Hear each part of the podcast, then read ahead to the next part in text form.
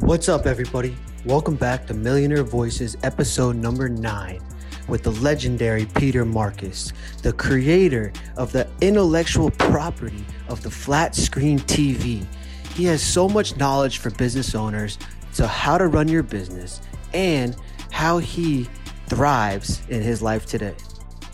What's up, everybody? Welcome back to episode number nine, Millionaire Voices. Today, I had the pleasure of interviewing the one and only Peter Marcus from the UK, who now lives in the United States, but his journey evolved when he became a successful entrepreneur by creating the term flat screen TV and he then went off to sell the IP for millions of dollars. Today in our episode, we talk about his business journey of how he became a coach and what principles he believes makes a great business owner and a leader in any business. So tune on in today to hear Peter Marcus's 70 plus years of wisdom. All right, Peter. Peter, thanks so much for being here today.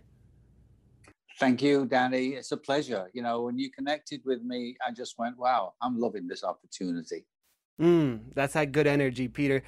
Peter and I, we we actually connected in business, and when when I was building, focusing on building a company, he came in to coach me and our executive team. So I've had the pleasure of working with Peter, and, and Peter, I learned a lot from you. So this show is something that I really wanted to create to inspire people, educate people, and show people the realness and the lessons from successful entrepreneurs that run at a high performance and business owners and people just in life. And I view you as one of those people.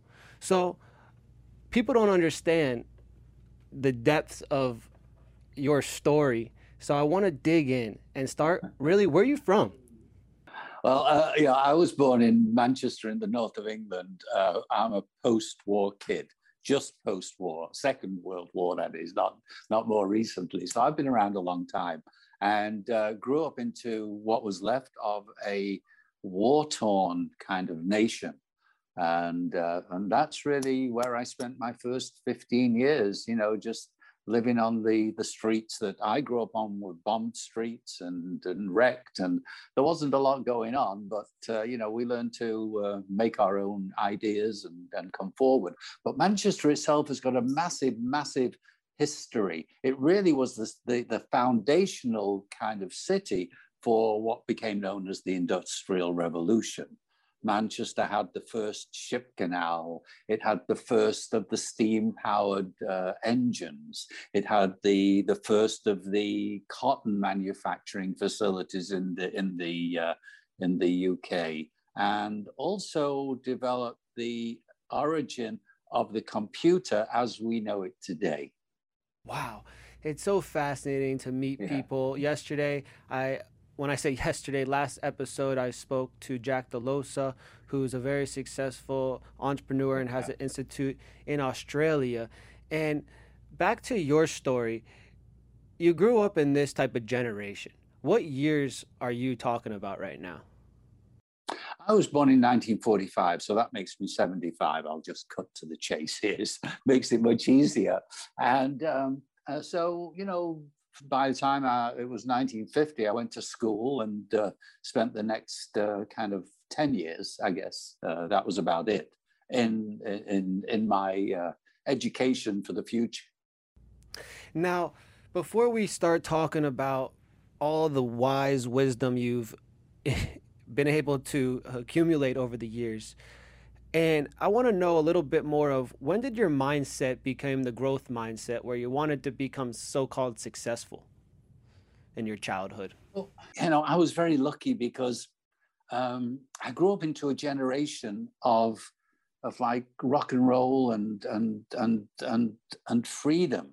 Um, we, we fought for our freedom, but rock and roll really drove us through. As well as that, um, growing up in Manchester, you know, it's the center really of, of football, of soccer, as we call it over here, um, and had two professional teams. And my dream was either to be, well, the choices, I guess, or undream, either to be a professional soccer player or a uh, professional rock and roll musician or um, or to do something different. I had no idea of anything different other than that. Uh, uh, but I knew that I wasn't destined to be a doctor or a lawyer. So um, the, the creative parts of me, I guess, started. Um, I think the first kind of testing I did of this was in trying to connect one electronic electric wire to uh, to an outlet and another electric wire to another outlet and getting kicked across the room. So that was my first kind of foray. and exper- experimenting and, and, curiosity got you uh, got you in some uh, trouble. But so with yeah. that, it, I guess you were really you're fascinated by certain things, is what I'm getting out of that, and it was starting to inspire you. So did you go to a university? No, I didn't. I left school at 15. Um, I'd actually been quite ill as a kid. When I was 11, I, I got, got, a disease from a strep throat that became known as uh, rheumatic fever. And then for the next two years, between 11 and 13, I was either in hospital or out of school. So when I went back to school at 13, I was uh, still like a 10 year old and unable to connect up. So the schools in those days were really not able to, to care for anybody. And um, I was lucky I'd moved into, into what was a newly built school. So they sent me off to work with the gardeners that were putting the landscaping in there. And I spent a lot of my days just working with the gardeners. And it actually, it taught me so much. I, I, I think that that was really the foundational part of me. It all it, it gave me an opportunity to to find something that I was able to do and not something that somebody else was doing. And I think that that's really a, a very important category. Wow, that's it really shows a resilience there and, and also you were so young that you didn't really harp on it. You kind of just pushed through it, it sounded like. Yeah. And really, a lot yeah. of people fall down. I've seen, and they harp on it. You kind of just mm-hmm. got back up after that that uh, time period in your life. So, it, it's six. You're 16 years old. You're kind of getting a feel for the real world per se. What was the next Peter Marcus move? We want to know. okay, so uh, you know, 16 years old. Of course, you know, we were in a period of, uh, like I said, of uh, I don't want to say sex, drugs, and rock and roll, but really, you know, I mean, that was the period of time that this was really foundational 1960, 1961. These were the days of it. And there wasn't a lot else to do. You know, there was still very, very, I mean, very few people had cars. You know, I think we had by then probably, I think I might have known a couple of friends that had cars. I certainly didn't have one. But I started to, to look around at things I wanted to do, and I decided that. Um, I wanted to be a photographer. And um, I was lucky, I had an uncle um, who was a photographer and fairly well known. And um, so I actually picked up a camera and I got myself my first summer job working as a photographer. And, uh, and I spent the next two summers doing exactly that working, uh, you know, on the uh, on, the tourist towns. I mean, you know, just just snapping people, uh, taking pictures, doing that kind of stuff. It actually helped me because it gave me a lot of time to work in the pubs as well and the bars, taking photographs. And, you know, and of course, as a 17, 18 year old, and, you know, I was in that perfect age group to really um, really involve myself heavily in the bright, shiny objects that were there you're so you're so wise that you're doing such a great job not telling us the details, but you're telling the details. And I can guess it was that cliche sex, drugs, and alcohol and rock and roll type era. And it also probably got you to see life quickly of like all the pleasures of per se, and also realizing what path you want to take. So yeah, now that kind of that now you become a, a man 21 years old and are you now when did you start that next turbo in your life I, I, I, you know, at 21, it's, it's great that you came to me at 21 because I, I, met somebody during those years and we stayed friends and he had an idea to develop a product. And, and, and it, I, I really loved the idea. I really loved that that I could do something, you know, do something that nobody else had done. And um, together we worked on his project, and it was the first sea scooter. Now, a sea scooter today, of course, you know, everybody drives them around the ocean and they spray out a lot of water from the back. But we took the engine from an old Lambretta um, um, scooter and actually put it in and built a fiberglass shell around it. Um, and we, we actually made uh, a double page spread in the biggest of the daily newspapers in the UK at that time. Um, we failed within, within a couple of years because we could make one, but then people wanted them. And that's when we really found out we couldn't do that. Um, but it had really uh, instilled, it had brought back to me this wanton desire for me to do something that was creative. And, uh, and that was the period. I was 21. By the time I was 23, uh, would kind of drifted apart. Um, and uh, and I was looking around for something else to do. I actually got married at 24, and uh, at 25 had my first child, or my, my wife had my had our first child, I should say, um, and uh, times were still pretty tough in, in the UK, and certainly for me because I really hadn't found myself um, at that time. So, when was the time that you started to actually, like you said, see the past, see the light, see who you were? Uh, yeah. that next level.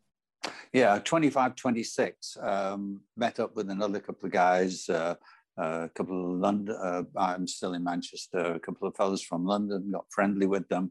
And, and, and we started trading used and worn Levi's jeans. And we were buying them from a, a, a group over here in the US uh, called Jean Machine. And we were kind of reselling them and doing them. And, uh, and then we started manufacturing our own line of clothing and jeans primarily. And I then uh, took our business offshore. We became kind of, uh, you know, a brand. We, we, were really one of the early brands. Um, and in those years, London was the swinging 60s, you know, this was like the late 60s. Uh, and uh, that we got into this thing. And by 24, 25, 1970. We were we were really swinging. We were all over the world with our with our branding at that time, and uh, we were manufacturing in Hong Kong and manufacturing in India, and um, through legal circumstance, we couldn't get enough cotton. We weren't allowed to buy enough cotton in the UK. So I took us offshore to manufacture in Malta, which is an island south of Sicily, uh, in the Mediterranean, and um, and we stayed there for the next couple of years until 1973, when the Maltese government kind of took a turn, and uh, we were part of a nationalization that went on. And I went back to the UK again and stayed back in the UK for the next couple of years, and then finally moved to North America that had really grown to um, to a, a, thinking that, wow, that's really where I want to be. In 1976, I moved to New York City in 1976. I think it was February in 76. Oh, wow, Peter, that was fascinating. Thank you for that backstory. And before we start diving full speed into business, because some viewers only want to talk money, which I'm cool with that. also have viewers that really want to understand the depth and study why people are successful. And for you, I heard so many things there, Peter, that, that was so fascinating. From one, you became a dad, so you turned on like, hey, listen, I have to provide for my family mentality, and I have to be a man, and I am going to be business partners. And you start this from scratch. Sounds like you were trying to be as big as Levi's became. With, with yeah, yeah. Uh, but you were also just trying to make make ends meet and create success. So you had to do what you had to do and created all these learning of business by direct materials, sourcing. It taught you a lot. That's what I'm. Eh, yeah, it taught me a lot actually. I learned to be an international trader in those years. And um, you know, the foundation wasn't that we were going to get massive. We we got huge actually, um, but there was no thought towards getting big you know, we just kind it just happened. We, you know, we were the hippie traders kind of thing. And in fact, um, we were the hippie traders. That's what we were. We were the hippie traders. You know, we'd, we'd cruise off to different places and do different things, and uh, and, and and and the product line just grew and grew and grew. And um, and uh, you know, it was just a period of time. You know, a lot of youth, a lot of inexperience, um, and I don't know that we ever really did anything, you know, right if there is a right or there's a wrong or there's a good or there's a bad. You know, I don't think we ever really did anything right. We were there at the right time. Just that was it. It was it was just the right time, had the right connections, the right relationships. We had the um, we had the opportunities, and we actually took them. Um, and, and that actually taught me something that I carry to this day about opportunity. I think it's one of the most important areas of, of, of creativity and business. Uh, and I look at opportunity um, in a way that if I see opportunity, I make split second decision and, and I embrace it fully. Uh, I use the analogy of a shooting star. When you see a shooting star, um, you know, it's gone in a second, but you always remember the moment that you see it. And that's what I call opportunity and embrace that moment in time. And that continues on. Now, I have a qu- quick question about that with opportunity. For my human design, I like to see opportunity, but then kind of let me get all the facts first. Let me sit on the opportunity. Let me think about it and then attack. Mm. I know mm. If I prolong that, that shooting star is gone. But would you say for certain people that split second decision might not be good for. it? They might need to embrace the opportunity. Yeah. Uh, there's a couple of places in that that are, that are really important, and it's a personal choice. Um, I, I kind of worked it out quite recently that if I'm 15% into something, I go. That uh, you know, and, and and that's a math. But business is math and science. Um, so it really is math. It's like if I'm 15% in, I see it, I go, wow, that's got it. That's got legs. Let me go. Uh, and, and the whole of my energy gets involved with it at, at, that moment in time. That's very interesting. Thanks for sharing, Peter. And, and now I just want to touch on this, and then we're going to speed up that episode and talk about your knowledge in business and running companies now and, and what your coaching is and whatnot. You are coined the creator of the technology for the flat screen TV for the mm-hmm. visual. The visual when you took the visual idea or you took an idea from the army. Explain a little bit further. It was so fascinating to me. Yeah, well, um, what we call flat screen TV was my name. I named it flat screen TV. Uh, it was actually called the plasma display panel, and it was invented in 1962 by Owens Corning IBM, and the University of Illinois. And they developed this primarily for uh, DoD, Department of Defense, for military utilization in airplane cockpit and for submarine. They wanted a thin form display instead of the old bulky CRT. So um, by 1986, IBM had decided that they couldn't utilize the technology in an area that they wanted to, which was to put it into a laptop because the technology burns quite hot. The screen display was quite hot. And also it was monochrome. It was like a horrible orangey red color as a display tech. So there were, um, so it was not a TV by any means. It was just a display panel. Um, uh, I was lucky enough in those days because uh, I was in New York City. I built a small tech company um, that took the original LED and um, put together large display boards and billboards and um, you know the LED ticker displays and the stock exchange and the bourse around the world. And we'd been the first in North America to actually do that. That was a technology that came from British Aerospace. A friend of mine introduced me to it. Um, one of my trips back to the UK, I think 1978 or something, 77. Um, and I'd taken that technology and brought it over to America and worked with a small group of engineers. And we built the first of the dot matrix displays that later became the billboards that are ubiquitous in the world today. So I was quite involved in display at that time, and therefore I was invited um, by this group to uh, to get involved in this plasma display technology. A friend of mine, um, Steve Globus, invested and bought the IBM stock and all their inventory and all their technology and their management team as a management buyout.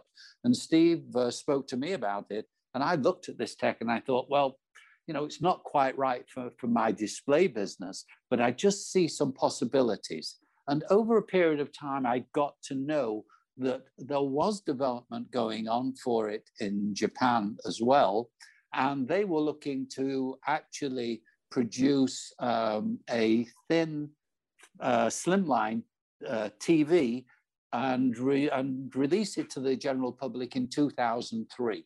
So this is going back to 1986, 1987.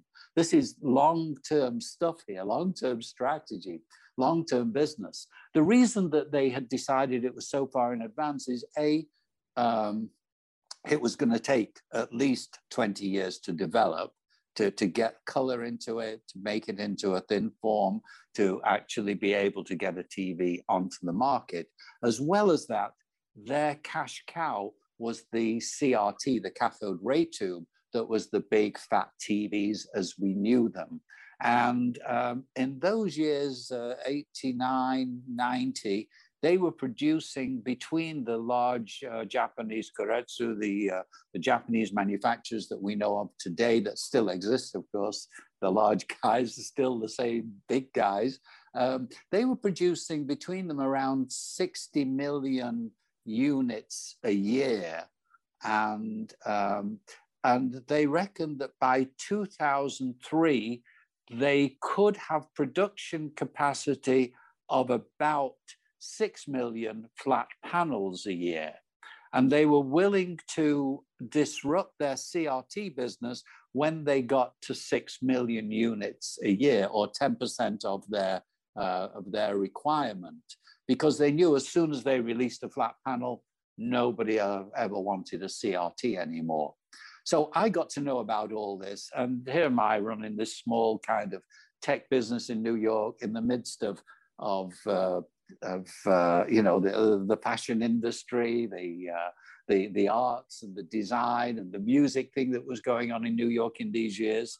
Um, I um, had a, uh, a, a 3,000 square foot loft on Lower Broadway in the midst of what is now Soho. And, and we had everything kind of going for us. Again, we were in at the right time, at the right, you know, the right space, the right time with the right tech. So uh, we set to work, and um, by 92, 93, um, there'd been a development, and some of the first colors had been put onto these displays, 256K colors. To get to TV, you need 20.6 million is the, you know, it's quite a, a, a the, the TV technology business is massive, but you needed such a an advancement. So we started actually playing with the early 256K colors, like a, an early computer screen. Um, and there was a big problem. A, the plasma panel was digital, all television was analog. There were no analog cameras, there were no analog studios, and there was no way of transferring an analog signal to a digital signal. So that's where we actually took our kind of edge. And we built an analog to digital signal converter. We also took the format, which was um, another kind of problem. TV in those days was a four by three format. We took that um, onto what was a digital display that was 16 by nine. So we did a resizing and, uh, and we played around in those days with it and actually produced the first um, of the large displays uh, in 95 and started showing them at the Atlanta Olympics in 96 together with Avon Cosmetics. Quite an interesting kind of shoot there. That is unbelievable. That is crazy because it's just a journey you went on with something that was people. It's just like people didn't know it was coming to the surface, and you were someone who helped with that creativity. I think it stems back to your childhood. Now, my yeah. million dollar question is did it give you a lot of financial gain too through all this? Yeah, in a period of time. The early LEDs were great. You know, we were able to finance this next operation into plasma TV. And uh, by uh, 97, um, we actually, I moved the whole operation into California. Came out of New York City. There wasn't growth for me in New York City, but I was able to get growth into Silicon Valley, into California. And we actually took our um, three components, the resizing, the, uh, the analog to digital, and the cooling system that we built as well. And we took that and uh, traded that off to another company. By then, I realized that there was no way I would ever become a consumer electronics company.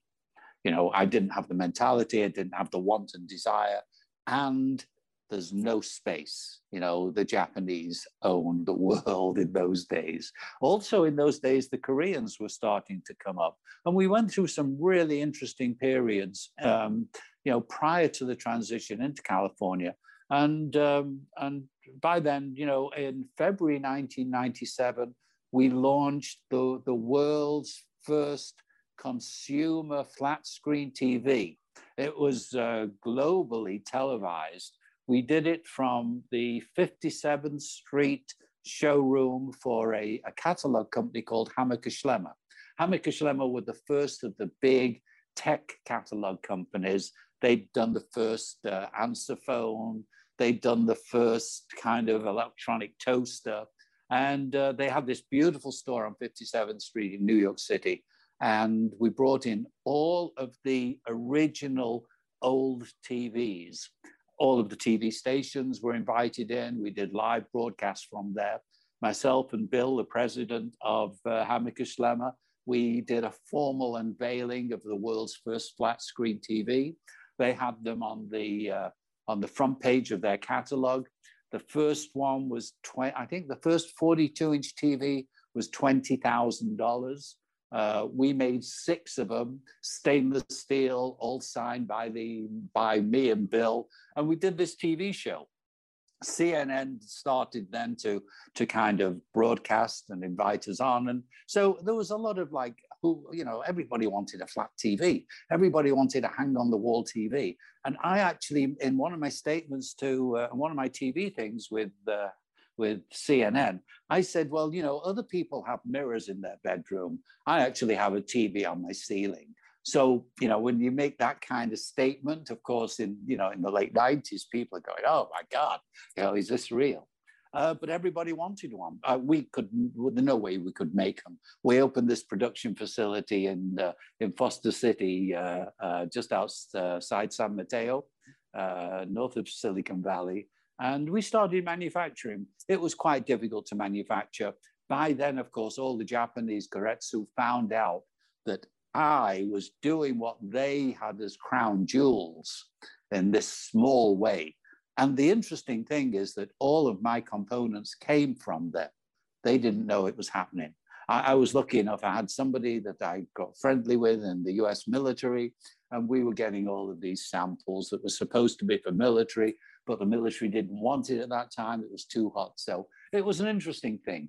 But we, you know, we, we sold our IP, sold our tech, and uh, and I went into, I wouldn't say retirement, but I went to to the field of what's next. I'd become a dinosaur. So,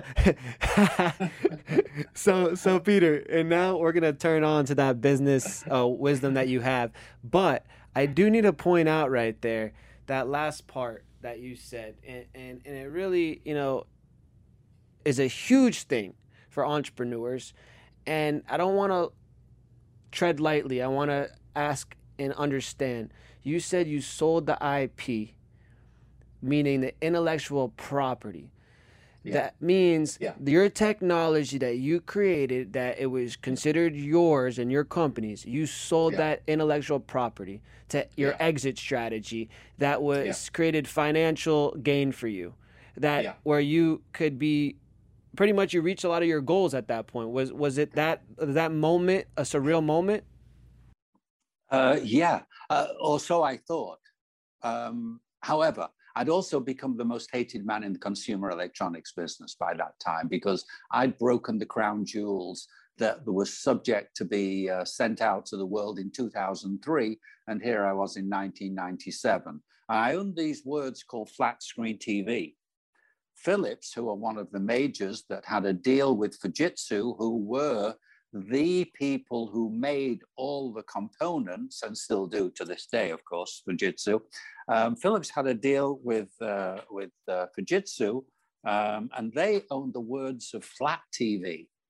So, of course, we got into a bit of a lawsuit that lasted for the next couple of years and was very costly. Um, uh, uh you know, and there's big learning in this. Let me tell you, don't get your ego engaged.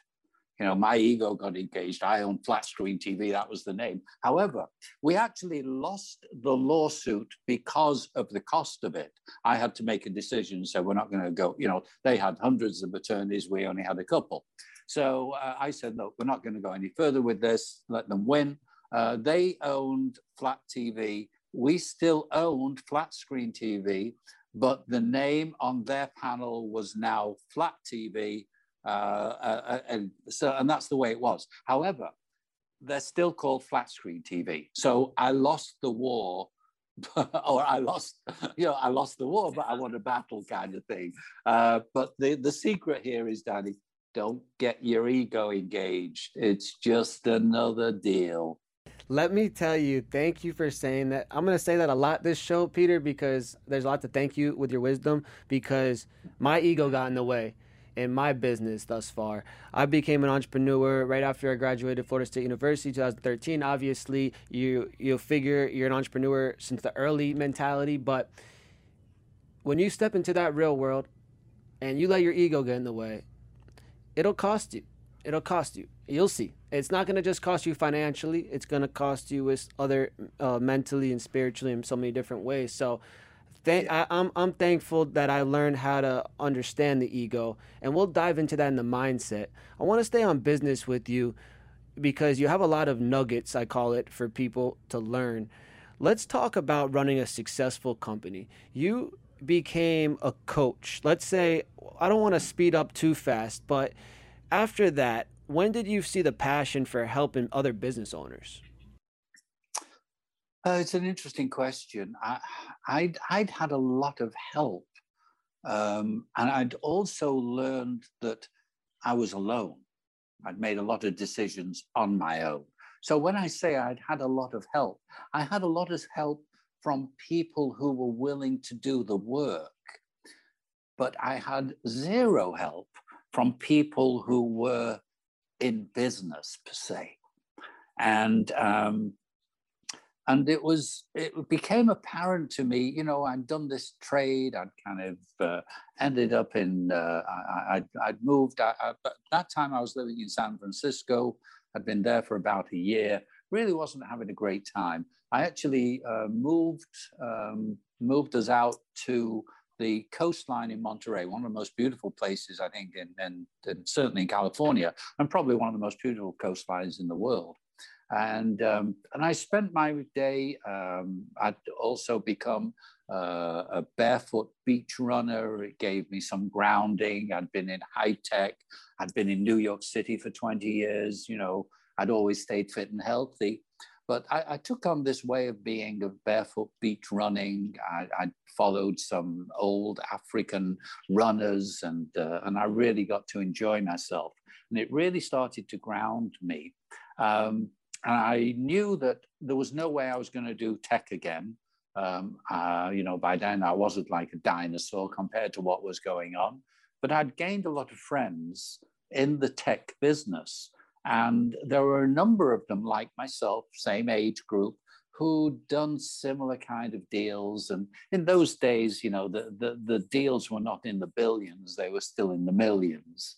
So, um, and, uh, and I got friendly with a few of them and we'd, we'd talk. And a lot of us went through that similar thing that we made decisions as loners. You know, um, we had teams around us, but when it comes to decision, and I realized that business owners really are loners and um, and it kind of developed from there. Um, I also had a very very close friend of mine who was like my younger brother, who had taken a life coaching course. And one day in conversation, I remember I was kind of I'd just come back from a run. I was sitting in my car and I was I was on the um, I, I think that um, you know, I was on this like path of not really knowing where I was going, but knowing that I, I, wanted to do something that involved other business owners like myself. Uh, I enjoyed conversations with other people. And I'd been really lucky, you know. I mean, I I met with some of the greats because my uh, original TVs were actually in some of the houses of the biggest names in technology uh, to this day. Um, and uh, so, uh, so I met these people, and I just had a feeling. And I, I had this conversation with Bob Bob Silverstone, who um, um, I'd known for many many years, and had taken on this coaching course. And and after a bit of time, Bob said to me, "You know, Peter," he said, "you should be doing what I'm doing." You've worked around the world, you've built businesses, you've built teams, you've led organizations, you've been innovative. I said, but Bob, you know, I, I was offered a, a, consultancy when, you know, after this IP sale, and I just don't want to go out there and promote other people's products. I don't want to be that consultant. I don't want to do that kind of work. And he said, Well, no, you know, coaching's slightly different. Why don't you kind of consider it? So I considered it. I actually I went off and took a coaching course, a live coaching course, and I hated it. I came back and I said, no, it's not going to work, Bob. You know, it's just like, it's too kind of loosey goosey, airy fairy for me. Uh, those were my words, actually. I, remember them to this day because I often speak them. Uh, and then he said, well, what about a business coaching? So I took a business coaching course and I came back and I really disliked it.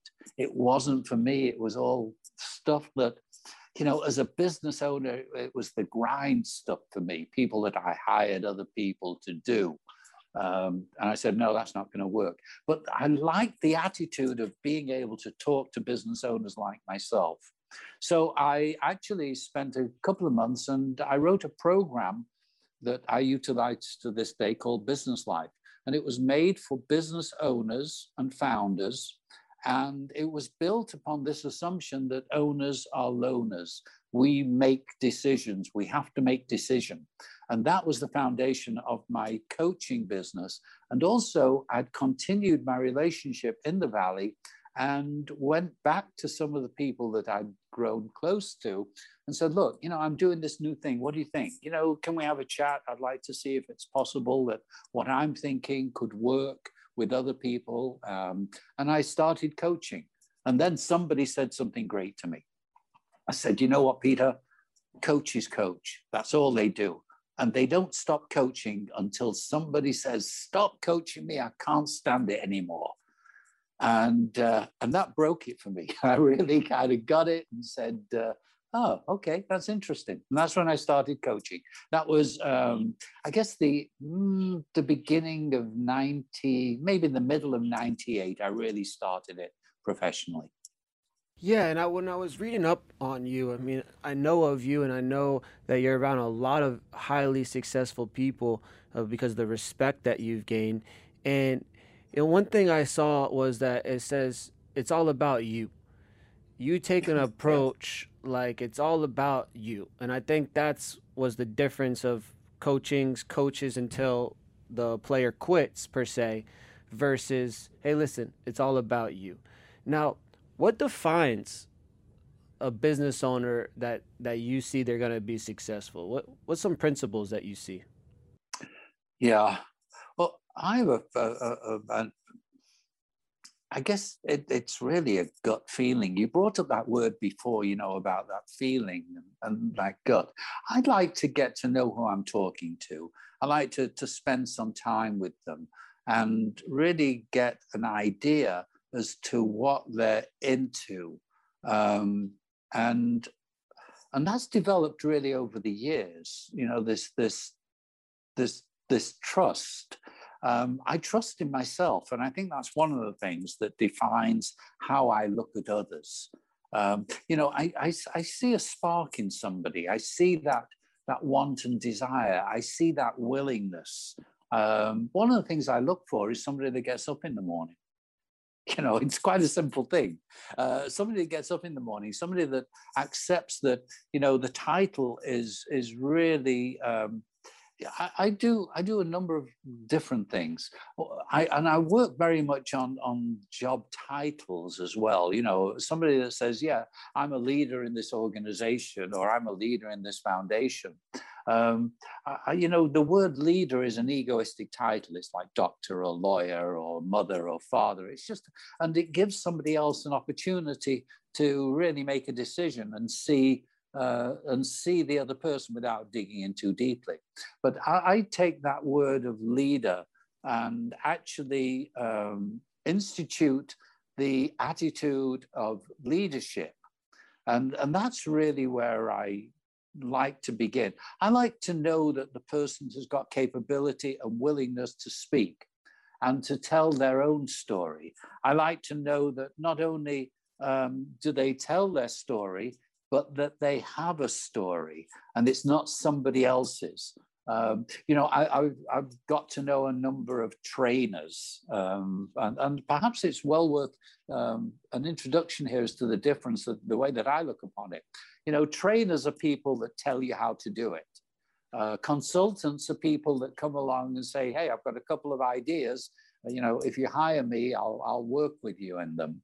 Um, mentors are people who actually have done the job before and are willing to, to share their, um, their knowledge. And coaches, I believe, are people who run alongside the individual who's got an idea and is willing to, to go out and implement it. And a coach can really step into that realm. That's powerful, Peter. I, I really like how you broke that down because I never wanted to define, I never thought of defining those different things like that. And it really sets a perspective for a business owner to approach what they need. So it's like you're hiring assassins to be there to help you, to be a brain for you. But there's different types. There's what how you mentioned those four types is very very smart. So you take that approach to run alongside people because it's Peter Marcus coaching. Now, with that, you're watching the evolution of companies. What do you think are some qualities that make a company great? Well, uh, the ability to um, to manage their finances is vital. You know, that's like, uh, listen, runways, runways are vital. You have to know how far you can go on the money you've got. Um, the ability to attract individuals and sustain um, a forward thinking attitude. Uh, core values of an organization are imperative the core values, I think, of, you know, we people always talk about a mission statement and a vision. This is where we're going to be, and this is this is how we're going to go about it. But the inclusion and the institution of core values into that is really what people get. And, and core values might be as simple as, you know, we pay our bills on Thursday. Um, we open our store at 8 a.m. Um, we care for our employees. Core values are really what people get. Core values, um, we're here to help. Uh, core values, you know, the customer is always right. I look at, at the way that we communicate.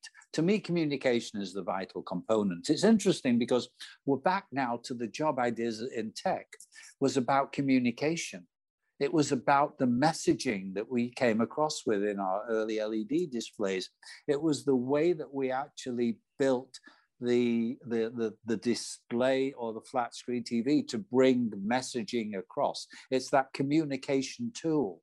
And, and I'm a real believer in internal and external communications. One of the things that we've done for our most successful organizations was actually instituted the uh, the thing that today is called content marketing you know and and and, and i remember you know in, in bringing this to people and they look at me like well why do we want to do content? It's a it's not what we're doing. It's not our focus.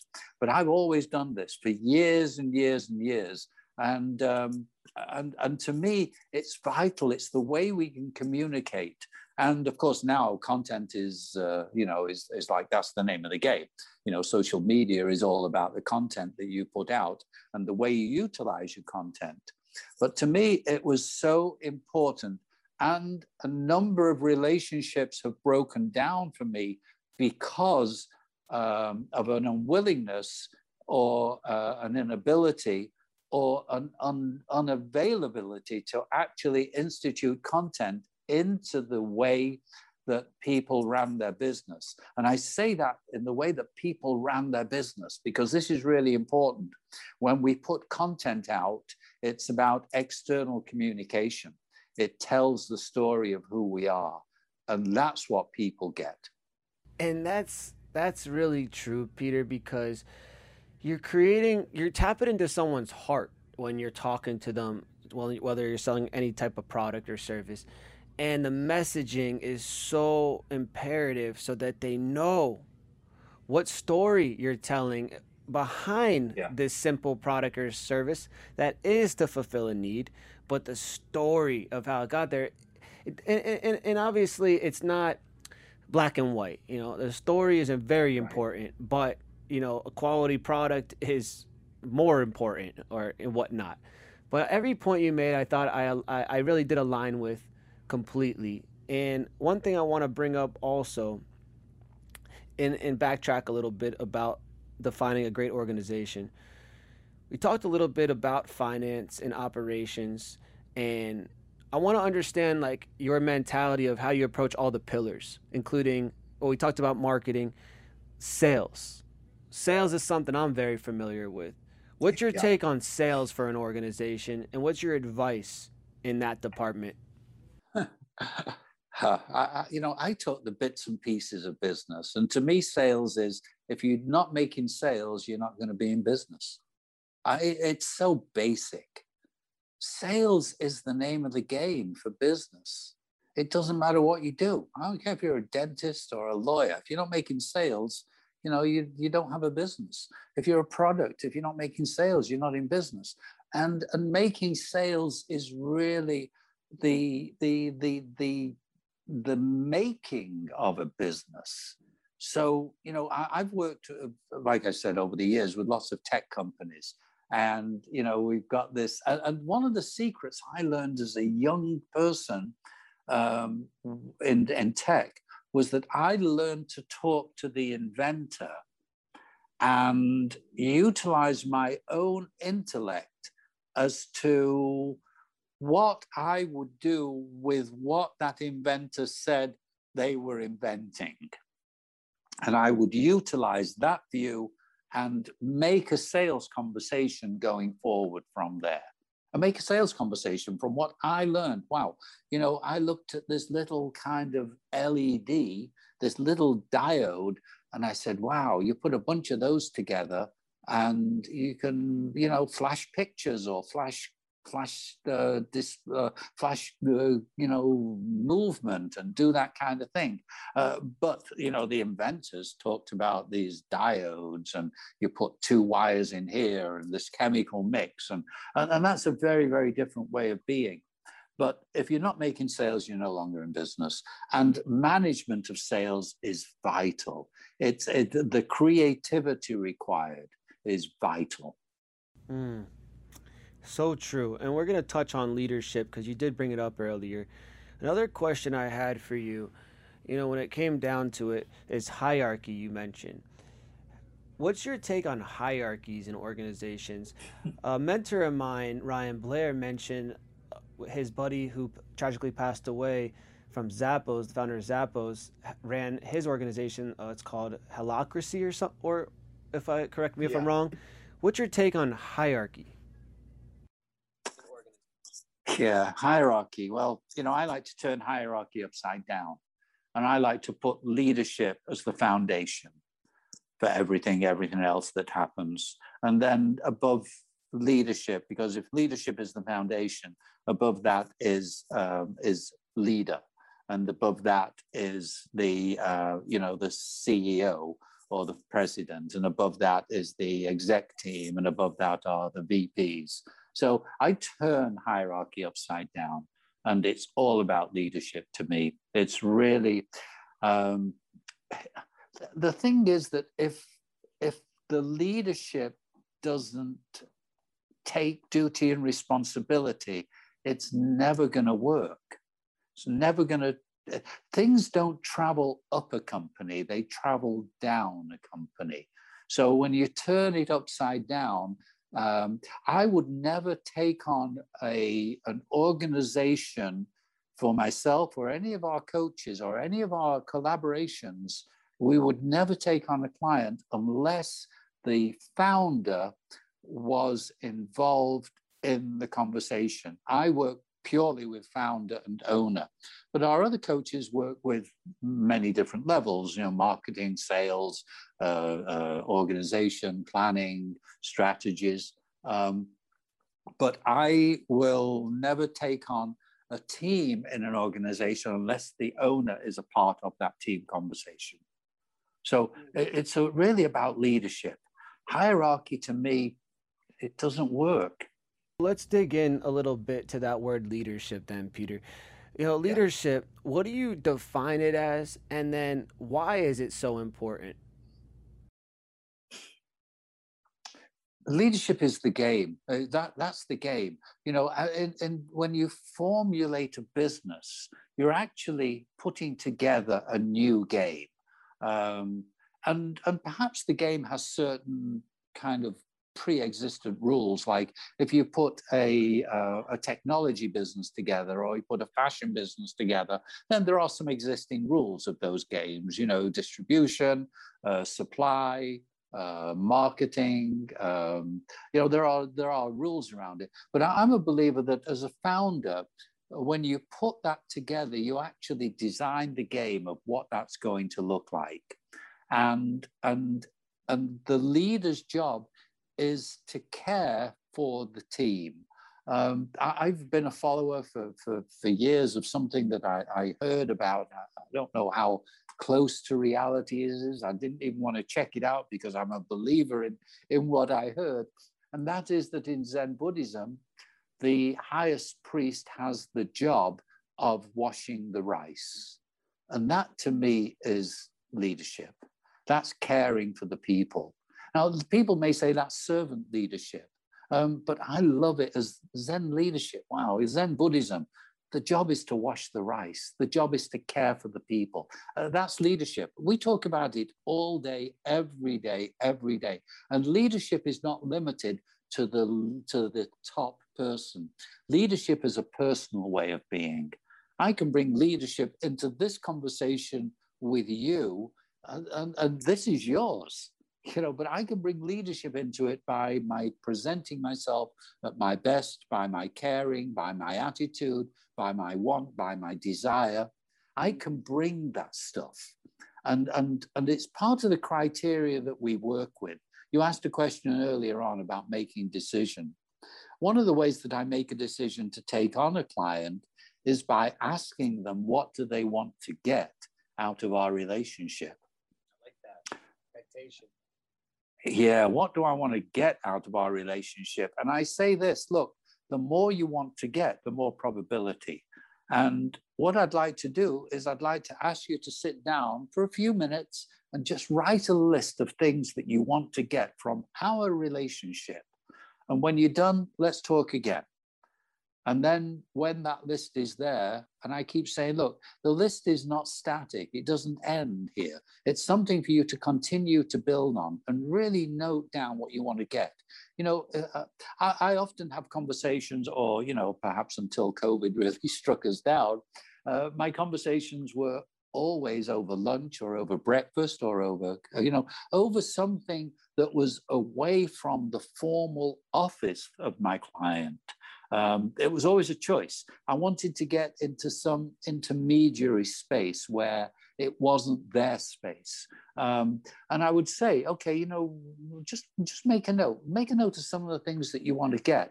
And, and let me model it for you is always a way that I'll bring it. And I say, you know, I want to get to have a good lunch with you. I want to get to bring my credit card so that I can pay for it. I want to get to know more about you.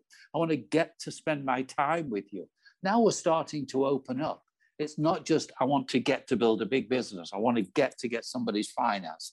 I want to get to make more sales. We're now starting to get into the nitty gritty of the individual. This is where I work. I work in that little area there, that space of ownership. And the more that you want to get, the more possibility of doing that. When we've had a look at what it is that I want to get, the next question is have a look at what it is that you will bring to get what you want to get. And this is these two questions might seem very simple, but the two questions are really earth and world shattering for any individual that really is willing to go there. Because when you look at what it is that you you you can bring, you can only bring what you've got. And there's a very simple rule, right? If I've not got $10 million, I can't bring it. But, you know, if I've got 2 million, I can bring that. Um, I can bring my time, like I said, I can bring my expertise. I can bring my want, my desire, my wishes, my thoughts. I can bring my consideration. I can bring my expertise. I can bring my thoughts. I can bring my associations. I can bring my relationships. These are things I can bring. So when we put these two things together, now we've got a package. Uh, you said so much there. I'm, I'm almost t- telling you I'm, I'm feeling it in and processing it because it, it, it, really you made a lot of valid points there and it shows you are a leader peter. It, it, shows that you are someone who wants to lead someone in the right direction and not just be a cliche get your money and go type person. You're way way more advanced than that. And another thing i saw that, that i'm thinking you're bringing to this equation is almost some spirituality into business because mm. you know, when you're good, when you're focused, and when you're manifesting, let's talk about that word. It's a very cliche word being thrown around right now, but you're, what you're having your clients do is you're having them visualize by writing it down and then believe it and then feel it. So you're technically having them manifest it, but you're going to work towards it in reality with a clean conscious and, and, and best version. Is that type of approach that you're doing too, or not really thinking it like that? Yeah, uh, it, it, really is a way of, um, you know, I call it a shortcut actually, because I've met so many people that do this job of coach or consultant or trainer. I, I want to move away from the trainer thing because to me, you train somebody, they do it, then they lose it. It's not theirs the, the consultant also, I want to move away from that because consultant brings ideas. Look, I'm not being derogatory to these two areas of, of, of, of, of, of, growth um, potential. But I, I really want to stay focused here in the way of methodology that, that, that, that I work in personally as a coach, which is to get from the individual what it is that they already have. Mm. Uh, you know, I work in the sport coach business, right? I, I, I mean, that's it. Uh, my original kind of coaches that I kind of built my business on were two soccer coaches from from from Manchester, one in the 50s and and one later on into the uh, into the 70s. Um, and they were both very caring. They knew their players. They asked everything of their players, and their players respected them enough to build themselves into being who they had capabilities to build. One can only do what one can do. You know, I'll never be six foot four, blonde hair, and blue eyes. It's not who I am. But I can be a pretty good example of myself. You know, that old thing, right? what, what is it? You can be, uh, it's easier to be 100% of yourself than 1% of anybody else. So uh, that's it.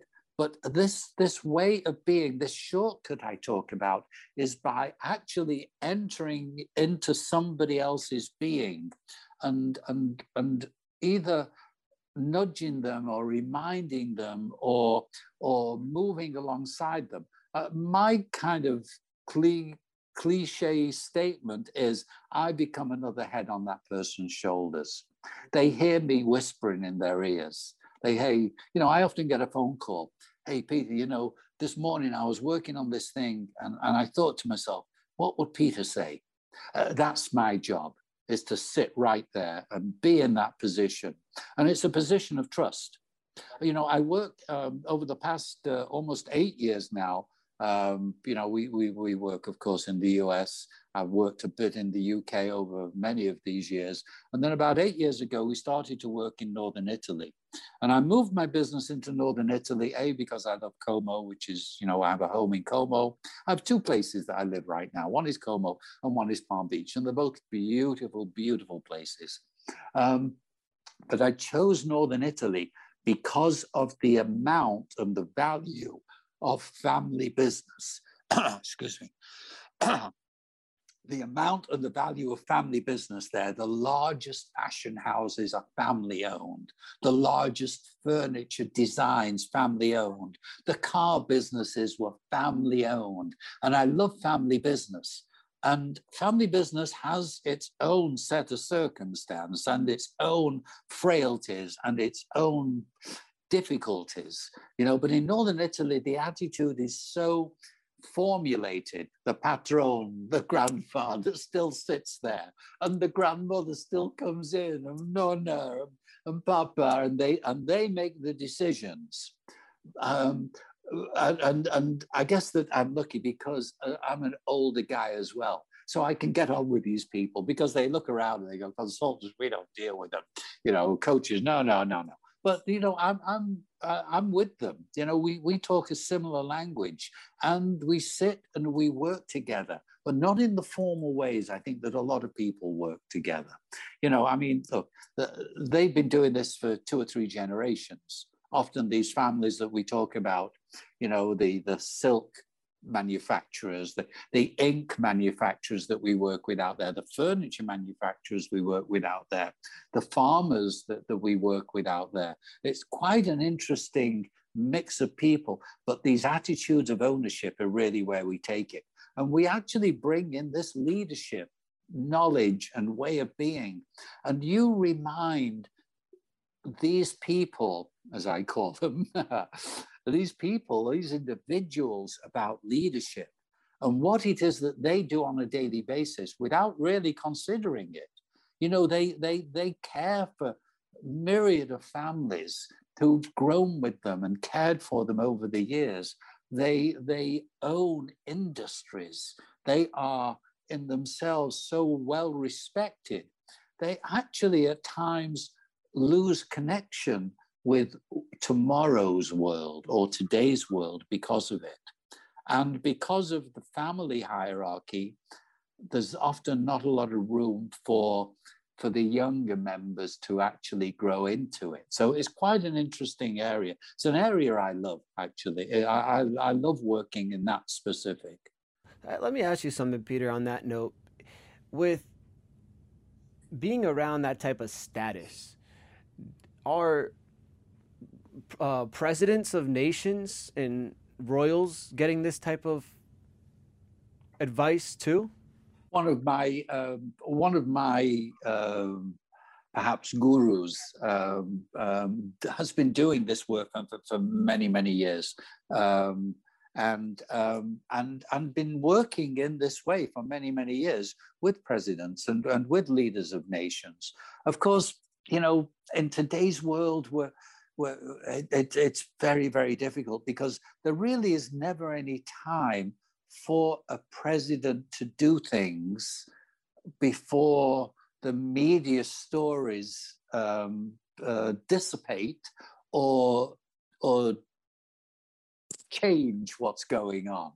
Um, but um, you know, I'm a follower of Werner Erhard, and Werner, I was lucky enough, you know, in the in the in the 70s to actually do a training called EST, which was the uh, Erhard uh, uh Erhard something trainings, uh, seminars and trainings, right? And, and Werner, a, leader. I mean, I look at Werner's work to this day, and and um, and and he's been doing that work for years. Um, you know, if we look at Tony Robbins today, Tony does this kind of work. Um, this is going on. Let me tell you. The, the, the break between leadership at that level and the people is just so great and is is getting greater you know the larger our governments the less connection and communication that we really have i think um, and and and you know without talking politics uh, that are very very difficult for me to speak about. Um, i you know I, I just see that that the the influence uh, that is available I think in today's day and age is just not a not given uh, a chance to operate. Um, because there is just so many levels in between. You know, we look at any business today, and if you can involve conversation into that business, the business is going to change its structure. Um, I, I, love working in startup. I've been lucky enough to be a mentor. Um, I started mentoring in, in technology startup in 1997, actually at the University of Berkeley uh, in the engineering school. And then we took that program, that entrepreneurial program, we took it off into, uh, it became a program in uh, Stanford. And if you look at uh, two of the largest organizations in the world today, both of those organizations took their foundation from coaching methodology um, from those days. In fact, Google today, you can go online today and apply for a job. And one of the questions is about coaching. Uh, coaching as a methodology is the way to do it. A lot of companies start to grow and they don't realize the value of conversation, how it works with team building. Team building is vital. And this also is a founder's attitude. It's one of the core values. You know, building a team is so vital. Having that relationship and, and applying duty and responsibility, having clearly defined rules and regulations. These are the secrets of business today. You know, a lot of companies struggle because they don't have clarity. They don't have definition. Uh, there are too many kind of gray areas. Um, so we see that going on every day in business. Hmm. You know, it's funny you said that because uh, another mentor of mine, Jim Fannin, I got to work with before, he always used to teach me, Danny, authority, responsibility, accountability is so vital. So you hit the nail on the head. I remember working with you, how much yeah. you would just get me to write down. I remember we would spend whatever time it took on the whiteboard yeah. writing everything that I did in my role and responsibility so yeah. I can map it out and understand where to go. Which leads me to what's it what's it like working with a million uh, people who are doing millions and billions of dollars in, in, in business. What's it like to embrace this, you know, relationship and, and just be around this? Like, what's is it fascinating? Yeah, it, it, truly has been a gift for me um, because I guess I get to see that, you know, we're all human, we're frail. The frailties actually show up. Can you hear me? Are we okay? Yeah, I'm pointing like to the camera, like you got me okay. with that one. you got me with that one, yeah. Peter. Yeah, well, you know, I got to keep my eye on you because I know that you're a you're a you're a goer, you're a you're a mover and a shaker. So you know, I've got to stay young and healthy and fit to keep up with you. Um, but it, it really is it's, it's been transformational for me. Um, you know, um, another thing, 1997, uh, I guess, was a really important year for me. I went through a number of, of changes. You know, I, I, just mentioned the fact that we, um, I was invited to join this entrepreneurial course mentor program at Berkeley University. Now, you know, I'd been out of school at 15, you know, and, and so for me, university was like, oh my God, you know, and I, and, and, and, and I'd also always wanted to be in the background, although I'd always kind of found myself in the foreground. Um, but I, you know, I was like, I wanted to stay outside, didn't really want people to find out about me. If they, you know, if I was out there prominently leading things, you know, people would find out that, you know, I, I was like this and that. So, um, but I remember that um, it was a four person team when I joined the program. I was invited by two brothers, Wayne and Wade Dickinson. They actually were the inventors for a technology that today is called fracking. They developed this technology for the oil pipe, the oil drill that went round bends and pushed out water and enabled fracking as we know it today. Um, but Wade and Wayne and their and Wayne Wade's daughter, uh, Kath, Kath, uh, Kate, who I'm still friendly with, is interesting. 1997, they actually came to a launch party that we did at the Bohemian Club for flat screen TV in San Francisco. Now, the Bohemian Club is a very, very special place. I'm going to ask you to investigate it afterwards. So I'm sure you're going to kind of see things about it.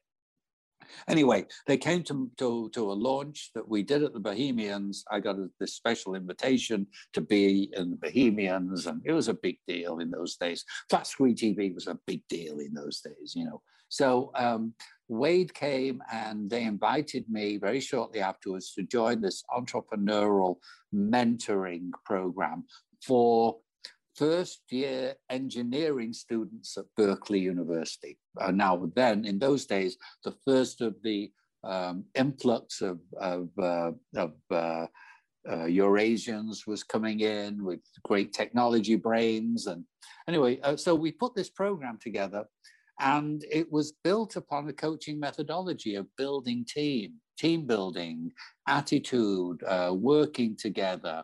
Um, and um, and it exists to this day. Like I said, it exists in two of the largest organizations in the world today as a methodology of coaching. I think I lost some of my conversation there, but I'm going to leave it at that for a moment it's it's uh it's so cool to hear your stories because there's so many and I want to speak to you even more and more and more uh, about you know your journey. it, it's it's a couple of things that, where I want the audience to hear um, before we'll wrap the episode up.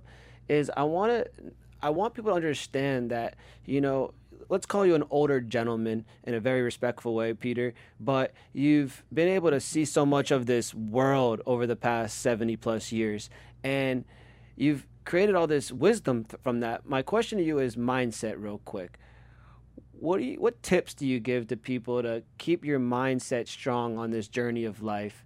And what do you do at this age to keep yourself sharp? Well, I am still a barefoot beach runner. I decided in 97 that I would always live by the beach so that I could fill that aim and every day for the rest of my life, unless I am traveling um, or in a place that there's no way I can barefoot run. Um, that that was the gift I was going to give myself. And I gave myself that gift on August 29th, 1997. That was my birthday. And each day I do it, it's like opening a present to myself. Um, the other thing that I do is have a total loss of memory of everything that I've done with a client once I've left their premises, kind of thing, or we've ended our conversation until the next time. Uh, and, and I've actually cultivated that because I found that if I continued, oh, well, what are we going to do next time? I, I would I'd get into a quagmire and really unable to take on uh, my next conversation. So I've actually, you know, I learned to kind of train myself into, okay, put that stuff aside. Uh, I'm, I'm, clear. And uh, but I think the exercise is vitally important. Food is vitally important, um, and and and and be in an experience. Be clear that the next thing I'm going to do, I'm going to give it everything I've got. It's my opportunity. My opportunity in coming here today is, wow, what a gift. Now I can come and sit back and go, oh, yeah, well, we did this and we did that. Or I could come here and go, wow, Danny, thank you for the opportunity. Thank you for this gift that you've given me. Wow. So your perspective on life every day, you're always looking the good. You're looking for things, the the lesson. You're looking for the the great in everything, and you're showing up with a great attitude. And I really love that because you know, as you maybe you know age in life, you might think that oh no, just kick back and just life let life. No, but you're attacking it head on still, and you're so vibrant, and you're and you're considered an older person where you think you know cliche that you're just going to be lounging all the time, Peter, but you're out there conquering the world still. It's uh, it's, it's really inspiring. You know, we started something recently because of this recognition thing. I'm a believer that we acknowledge each other for what it is we do. So about a year or so ago, I decided that what we were going to do is we were going to take a bunch of our clients that had really shown up in their own things, in their own lives, in their own businesses. And we were going to award them with a certificate. And the certificate that we started at that time um, was going to be blockchain backed and therefore available on the internet and verif- verifiable. And that's what we started doing. And we, we do this now with all of our programs, all of our coaches. We do it around the world. Uh, we have a blockchain backed digital certificate program um, that people get for, we have one called First Team Player Award. Uh, we went on Clubhouse for five, six months ago.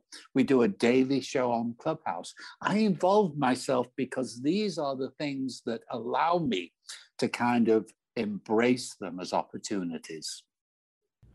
That's great, and, and you show it because you're also going to attract all that type of stuff more to your life because you're putting in the action in a very positive way, and you have a lot of experience to to uh, I would say not make the same mistake twice when you approach you know new new territories and whatnot. But you're you're doing that out of love. Yeah, it sounds Danny, like. Yeah. Let me ask you a question.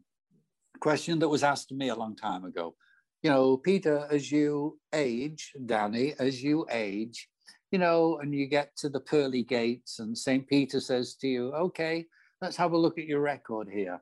And uh, St. Peter asks you the question So, you know, did you come here all used up, or did you come here with lots of go for the future? How would you react to that?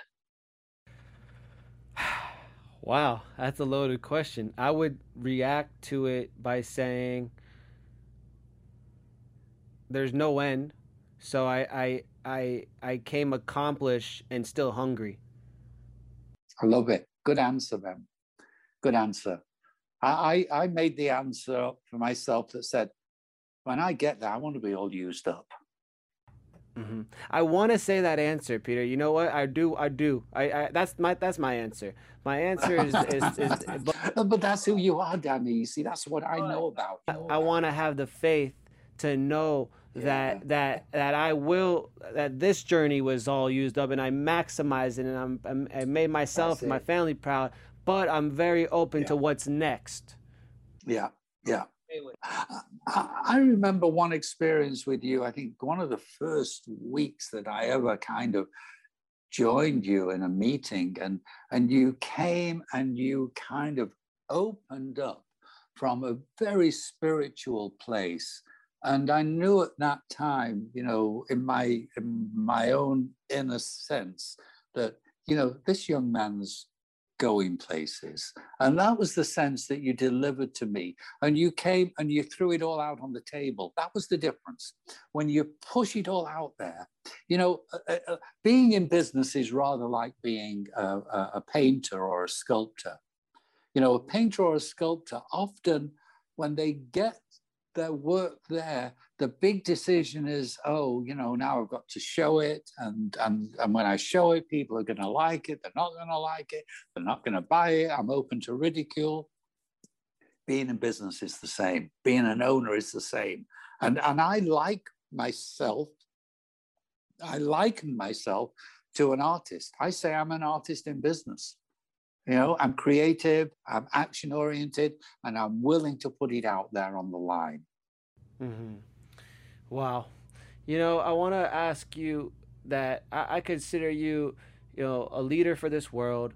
Uh, I, I know you're a philanthropist. I know that you're creating these foundations. And what would you say is next for you? Like, what, where, where's your vision right now? You know that we talked about the core values is very important to a business, but the vision is important once you nail down the core values. Where are you going? Where's your vision now? It, it, it's such a, a, big question. You know, I kind of I, I, do ponder that question. What is my vision? Um, you know, the the easy answer is you know um, that we live in such uncertain times that anything I can do to bring a semblance of reality back is is everything for me. Um, and my vision is to be actively engaged in in giving everything I've got back into society um, at at any level and for any any reason. Um, and I guess I'm going to stop there. Is that is that part of your why? Yeah, yeah, yeah. My why is I've been, you know, I mean, well, why me? You know, um, but my dad gave me a book years ago. Oh, it just kind of clicked in here, um, and the book was titled "If Not Me, Who," and if not now, when. And and that, that's one of the titles I've lived with.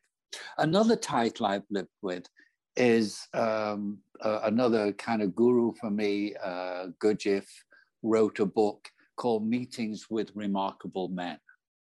And, um, and it's an allegoric story, um, but it's one that I guess for the first 10 or 15 years of my coaching career, I would give to men that I was working with, that I saw kind of an affinity or had an affinity with.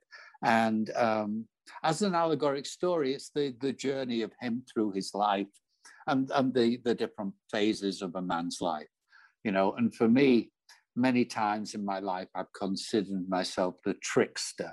Many times in my life, I've considered myself the lover many times the magician, many times, you know, all of these kind of areas. And this book, Meetings with Remarkable Men, I actually took on the title, you know, that being a man is a remarkable experience. Wow. And what's your take on the word happiness? Hmm. Man, I'm happy right now. We're done. You know, I mean, I'm going to have a cup of coffee, maybe have some dinner. Um, the man, my take on the word, I, I, think I was always frightened of it. Um, you know, the, this thing of happiness. I, oh, I, now I just clicked back. What I was saying about this um, Berkeley thing, 1997, I was introduced to 3,000 people in Zellerbach Hall, uh, University of Berkeley, and they brought me out on stage and said, We want to introduce you to Peter Marcus. He's a streetwise entrepreneur. Ah, there it is. And that's what RB Barroso is. And, and I'm going to give him one shout out because we all worked together in the past. Is that we're streetwise entrepreneurs. I love him. Uh, he's good people. Great people. I love him. Yeah. So to wrap up, Peter, and thank you so much for the time and the opportunity to speak with you. What's some final pieces of advice, let's say to a person who's early on in life, let's say before 30 years old, and they need some wise advice from Peter Marcus in business and life? Yeah. Um, put yourself in the game of practice. It's not about playing the big game.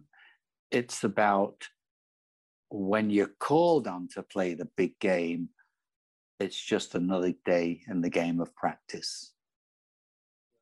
Be in the game of practice. Get up, get regular, do what you love to do. Uh, love is really important. Do what you love to do. Um, but I think this thing about, you know, we, we have some cliche titles in our programs playing a bigger game. Um, uh, it's all about you. Have a look at who you've become. But I think the biggest one of all of them is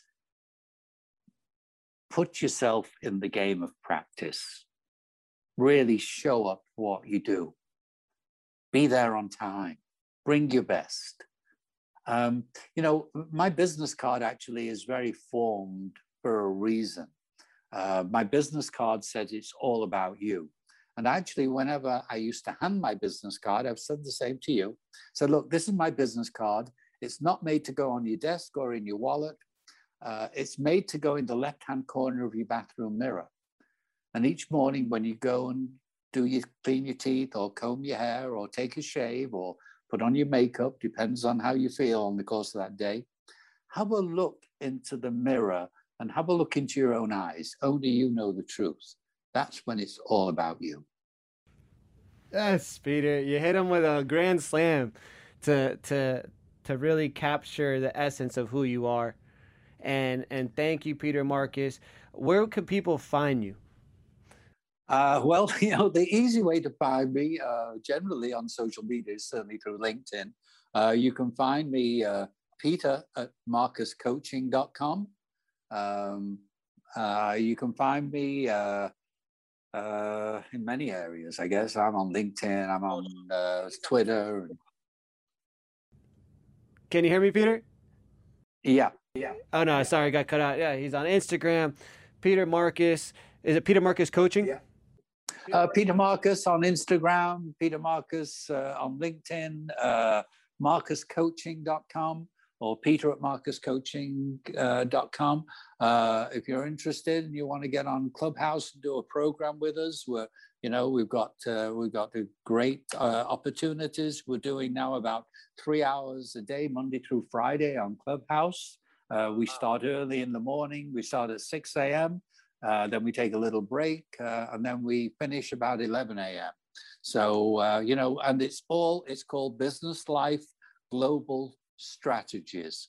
We talk business all the time. That's what we do. And we talk to business owners and founders and people who want to build a business. Perhaps people who've got a business that's really having a hard time. Um, we talk the bits and pieces, the nitty gritty. And, uh, you know, uh, text me, text me direct. My phone number's on my website. You can call me direct, and I'm always available. Uh, and, uh, and I look forward to it. Thank you.